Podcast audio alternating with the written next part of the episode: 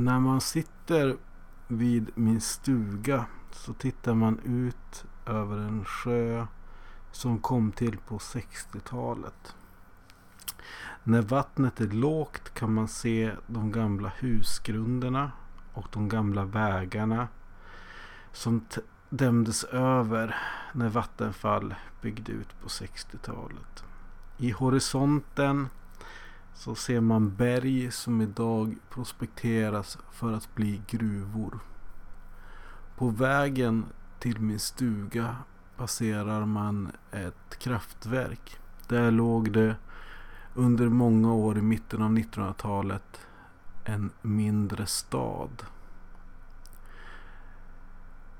I mitt samhälle där jag bor utanför Umeå så lades sågen ner 2014. Sedan dess så är det en spökstad av gamla övergivna industrier som jag i flera år har rört mig i. Övergivna lokaler, sönderslagna lokaler. I flera år har jag åkt bil runt i Norrland i över tio år och jag har till och med släppt en, en fotobok som heter Rostbotten där jag åkt runt till de gamla bruksorterna som har förvandlats och försvunnit. Inte så många har omvandlats. Den här lilla pratan handlar just om det där ordet omvandlingar.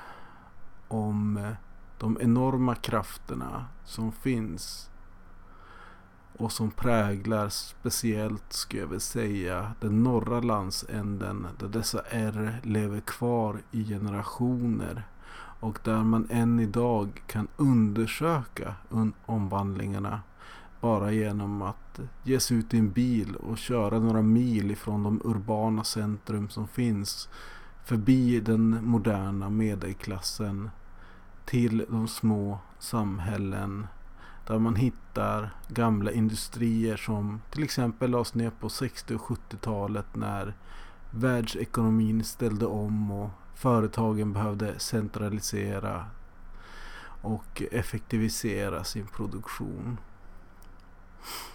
Anledningen till varför man måste diskutera omvandlingar är för att vi lever i en gigantisk sådan idag. Där de kriser jag flera gånger har nämnt i den här podden tvingar fram en social, politisk och teknisk utveckling. Där vi kommer att gå igenom dessa konflikter och strider och omvandlingar igen.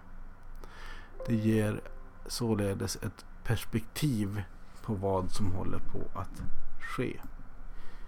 Ingen omvandling har någonsin gått fredligt till. Alla förvandlingar vi har sett föranleder konflikter och är som en skugga i arbetarrörelsens historia. Allt ifrån baggböleriet till eh, industrietableringarna och urbaniseringen kring till exempel Sundsvall och Svartvik. Vidare till utbyggnaden av det så kallade folkhemmet som finansierades från de norrländska resurserna. Här kan man till exempel nämna konflikter som de kring gruvan och eh, ja, men även strider om älvarna, till exempel Vindelälven som till sist vanns av motståndsgrupperna i det gröna 70-talet. Idag sker konflikterna kring gruvor, vindkraftverk, skogar.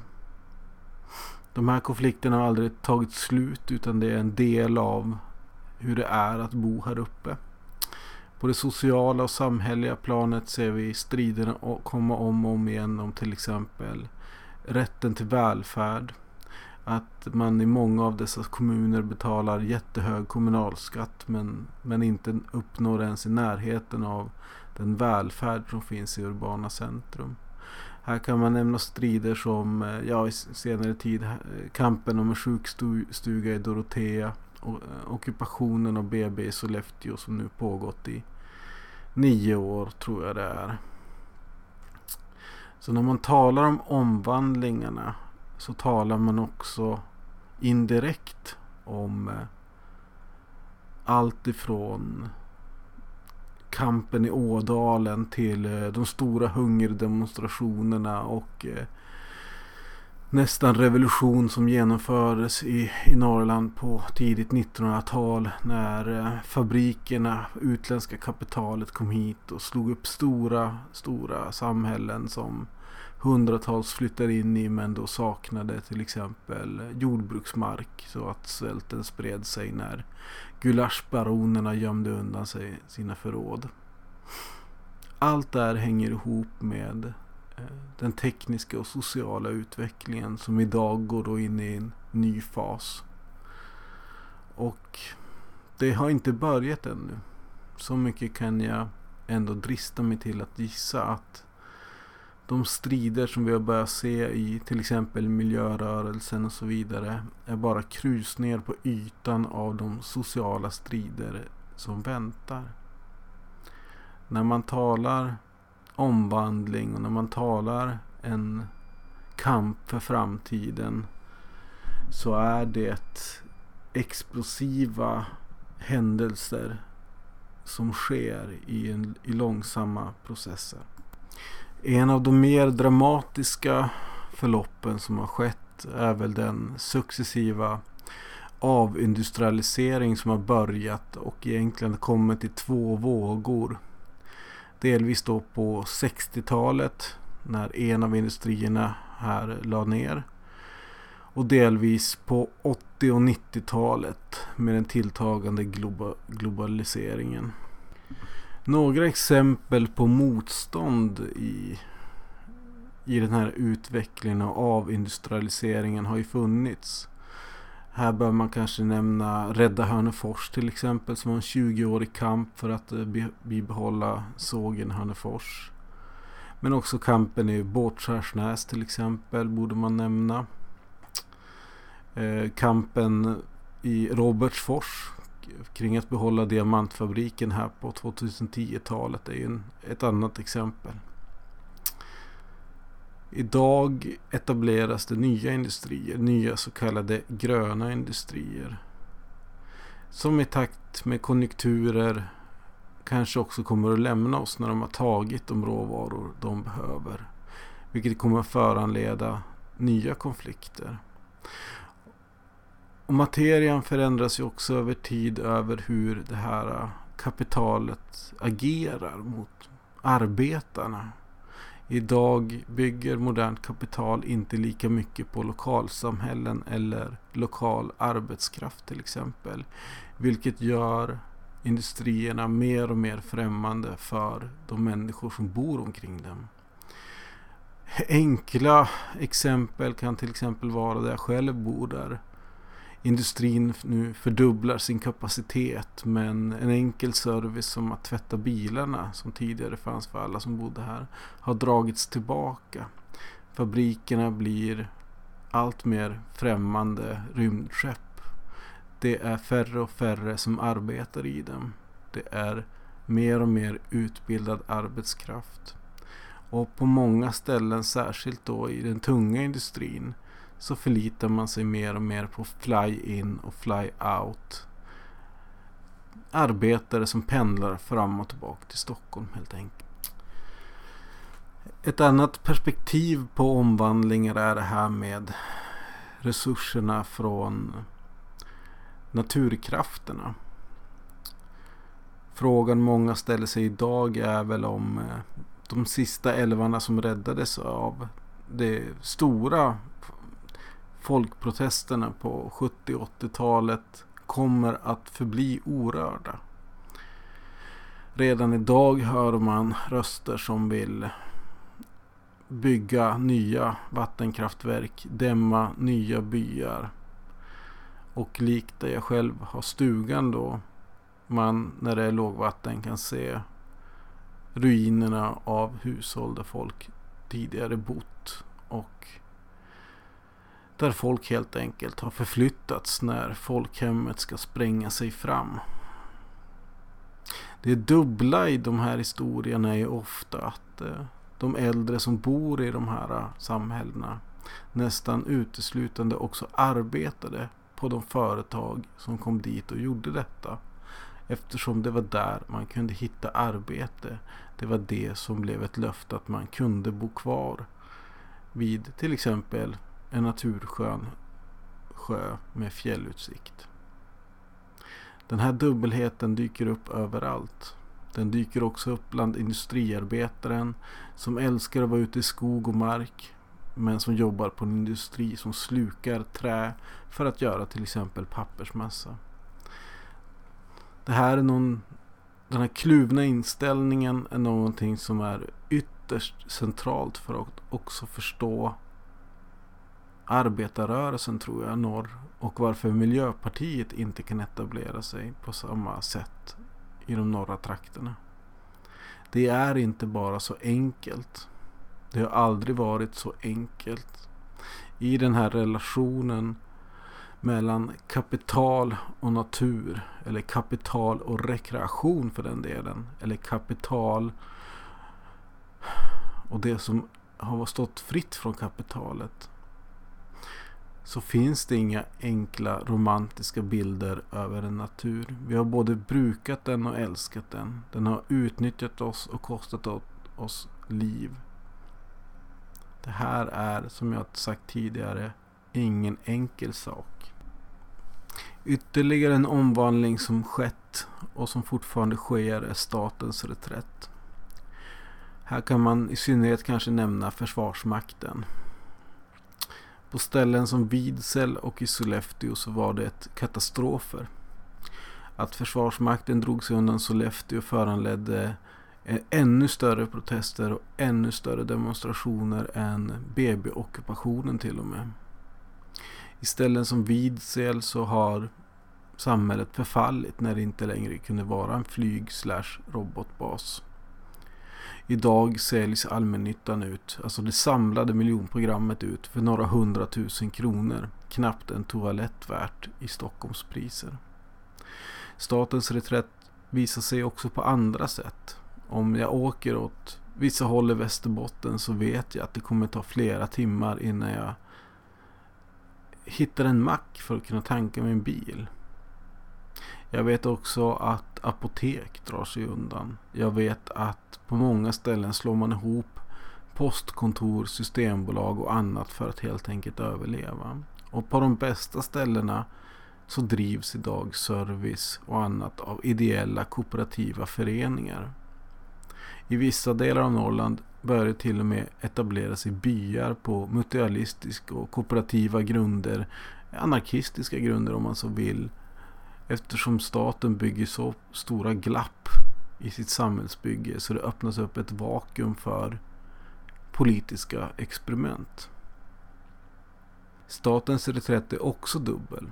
För staten är de som har beslutat och kommit hit och tagit resurser och etablerat och sprängt sig fram. Men man har också förväntningar på staten. Det är till staten man betalar sin skatt. Slitningen mot staten är kanske en annan av dessa grundstenar som föranleder att vi haft ett 1900-tal med så mycket konflikter. Ett praktexempel är väl det som hände i skogen. Väldigt länge så var väldigt många arbetare här uppe fortfarande bönder samtidigt. Man kunde leva, delvis fanns det inga heltidsjobb så man levde ena delen av året på sitt lilla, lilla torp och andra delen jobbade man ofta med flottning eller annat skogsarbete. Man förflyttade sig saker. Och, och flottningen och det, det bestod ju ända fram till 70-talet. Det var under den här tiden som syndikalismen i inlandet blev väldigt, väldigt, väldigt stark i Norrland. Och fortfarande idag om du åker till Lycksele skogsmuseum och de har utställningar om arbetskraften, skogsarbetarna helt enkelt, så kommer det vara svartröda fanor som kommer att berätta om historien om Norrlands inland. En sån ideologisk bas förklarar en hel del över den här relationen med staten som man både sett som ockupationsmakt, kolonisatör, Men även över tid som någon form av garant och folkhem som sedan har dragit sig tillbaka och inte längre bryr sig. Den politiska geografin är således inte bara söder och norr utan det är också inland och kust. Där kusten med sina populationscentrum också blivit de områden där statens förlängda arm existerar på en helt annan nivå. Där poliser finns, det finns brandkår, det finns service, det finns länsstyrelser, det finns maktens män. Den konfliktlinjen mellan inland och kust är ytterst viktig att förstå i den komplexa politiska geografin här uppe. Och hur omdaningarna då tvingar fram olika former av händelser. Om det var den tekniska vad ska man säga, utvecklingen som till sist fick syndikalismen att eh, retirera ifrån inlandet. När, framförallt när lastbilarna kunde ta timmer istället för dessa flotteriarbetare, då, flottare. Så är det också den tekniska utvecklingen som idag skapar små kooperativa byar eller gigarbetare i Umeå, Luleå och Sundsvall som rör sig i en radikaliserad linje. Hela tiden när vi kollar omkring oss på vår omgivning så återkommer den tekniska utvecklingen och produktionsprocessen. Vindkraften har blivit en annan historia. Den påminner så mycket om det som vi har sett innan. Det handlar om kinesiska företag som för svenska storbolag kommer upp och slår upp enorma vindkraftsparker. Men å ena sidan så är det ofta någonting som i högre grad efterfrågas här uppe eftersom det ger de här arbetstillfällena. Å andra sidan så föder det också ett motstånd som till skillnad från, mycket motstånd i övriga landet inte handlar om estetik eller om eh, att man får värdefull mark förstörd eller liknande. Det handlar oftast om en moralisk inställning och en indikation, en, en ilska över att det här får fortsätta i generationer. Att det är skogen, det är malmen, det är vattenkraften men nu även till och med vår vind som ska exporteras till en annan del av landet och vi får ingenting tillbaka. Därför kan jag väl tycka att just det norrländska vindkraftsmotståndet har väldigt sympatiska drag. Det finns enorma poänger i vad de lyfter fram. Medan jag på andra sidan kan tycka att vindkraftsmotstånd i södra Sverige bara är arrogans och småborgerligt trams. Att de bara säger nej för att de vet att det är vi som ändå kommer fixa det i slutändan. Det är ändå vi med våra splittrade hjärtan, vår splittrade inställning som kommer att resa dem och fortsätta leverera den el som de urbana centrumen i söder behöver. Men där går en ny konfliktlinje och där ser man de här tendenserna till det jag pratat om innan. Alltså en miljörörelse kontra en modernism. Det handlar om den ekologiska kämpen som gräver ner en bil och försöker stoppa vindkraftsverken att byggas. Mot den person från byn som står och skriker om att de behöver arbete för att kunna försörja sin familj. Exakt så smärtfull är de här omdaningarna. Det är där konflikten ofta går. Storbolagen, de klarar sig alltid.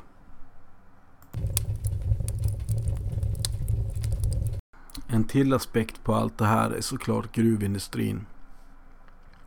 Där man på samma sätt som industrin kan se flera generationer ute i landskapet. Jag bor i ett landskap där det finns förgiftade sjöar. Så kommer det vara det för alltid. Jag bor också i ett landskap där det finns enorma prospekteringar inför den så kallade gröna nya industrialiseringen. Men jag lever också ett landskap där jag kan ta bilen till Skellefteås inland och besöka samhälle efter samhälle efter samhälle där folk har slutat jobba i gruvan eller där gruvorna har lagt, lagt ner. På ställen som i Adak står det bara en sten kvar där staten tackar så hjärtligt för allt material de har tagit från lokalsamhället.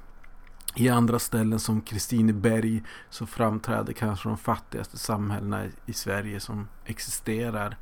Där man tydligt kan se vilka som fortfarande har arbete i gruvan och där hela villaområden står övergivna.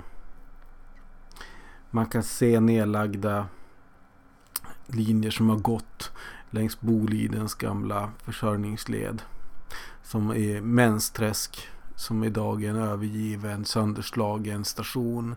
Och det övergivna så kallade turistattraktionen i Örsträsk där man idag ser sönderrostade små tåg som barnen planerades att åka runt för att lära sig om gruvorna. Det är många gruvor som jag har besökt och kollat på hur man jobbar för att återställa när de väl åker därifrån. Och vid varje sådan gruva ser det ut som ett... Det ser ut som att det har varit ett krig. Allt ifrån då Stekenjokk till exempel där det återigen står en sten som tackar och bockar för ungefär tio års gruvbrytning till de här sjöarna som är så otroligt djupa och fyllda när staten har dragit sig undan. Men det handlar inte bara om staten. Idag finns det också, eller idag, det på 80-talet så började ju alla dessa brittiska bolag komma tillbaka som en gång i tiden höll på med skogen. Det kom brittiska och sydafrikanska och andra gruvbolag som säger billiga pengar eftersom vi saknar egentligen beskattning på våra mineraler och ger våra tillåtelse till vem som helst att komma till vårt område och ta våra naturresurser och inte betala för sig. Gruvorna fortsätter definiera norra Västerbotten och Norrbotten på djupet. Där sker det också omdaningar, automatisering, fly in, fly out.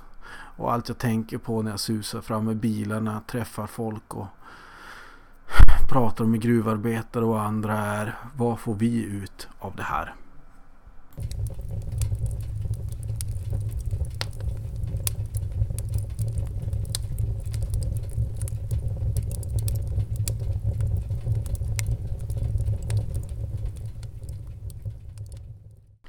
Historien fortsätter dock framåt och sedan bara tio år tillbaka så har regionen förändrats i grunden. De industrier som överlevt tills nu, som överlevde centraliseringen, som överlevde den globala konkurrensen. Många av dem fördubblar nu produktionen, de bygger ut enormt. Ehm, bara i min närhet kan jag väl nämna Obbola, Komatsu, Volvo, allt går framåt. I Norrbotten byggs det gigantiska industrier som kommer att sluka otroliga mängder el. H2 Green Steel.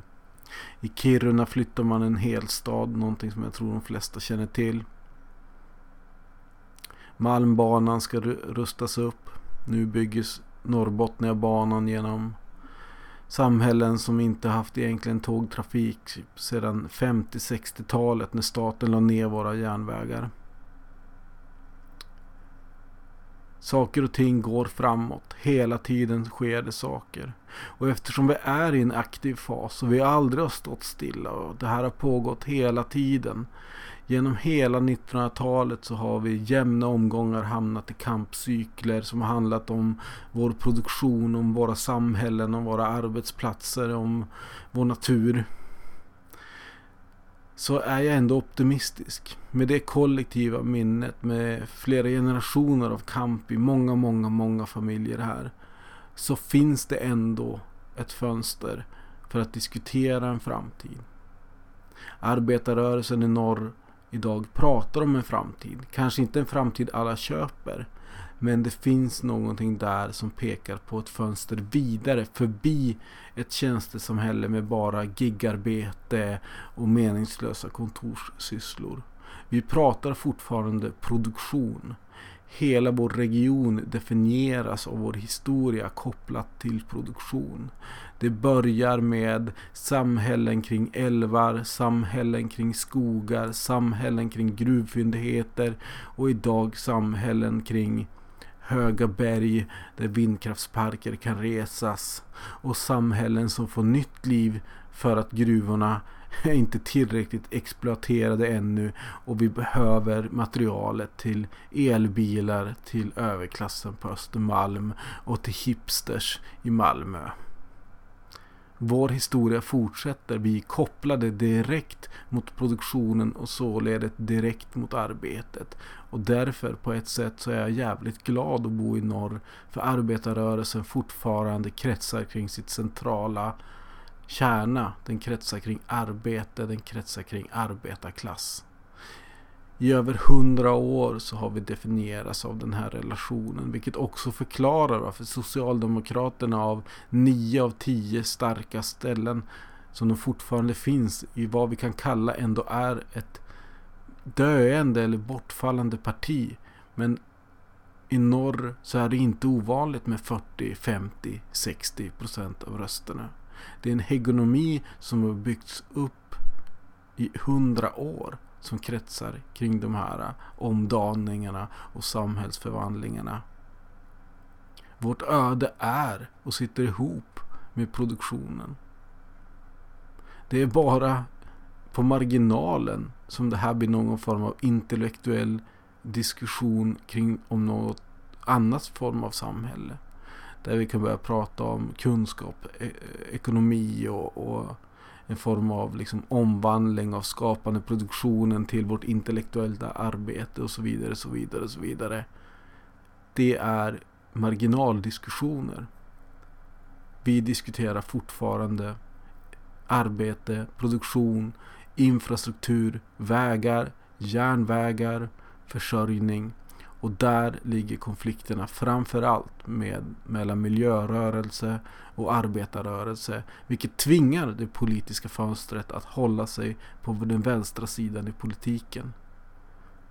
När kamperna står om arbete, bröd och rekreation så finns det inte så mycket utrymme för någon form av identitetspolitik. I synnerhet inte i en landsända som alltid präglats av autonomi och en uppblandning av många olika folkslag och religioner och så vidare. Så därför är norr specifikt. Det är en landsända som är än idag fast i det gamla men som på ett sätt kan peka på det nya. Och det är med viss optimism man ser världen och geografin hela tiden bygga upp nya konflikter som handlar om den tekniska och sociala utvecklingen. För då vet man att vi åtminstone har en framtid. Tiden står inte stilla. Kapitalet förändrar vår geografi och omformar den som modellerar framför oss. De tar resurser, de slänger ut vägar, järnvägar, städer byggs, samhällen förfaller Det här har vi vårt känsloliv kopplat till.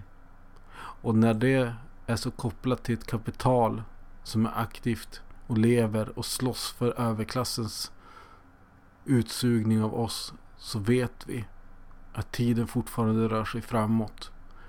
Min generation har tagit strider. Mina barn kommer att ta strider. Förr eller senare kommer de här omdaningarna göra oss till härskarna. Tack för mig.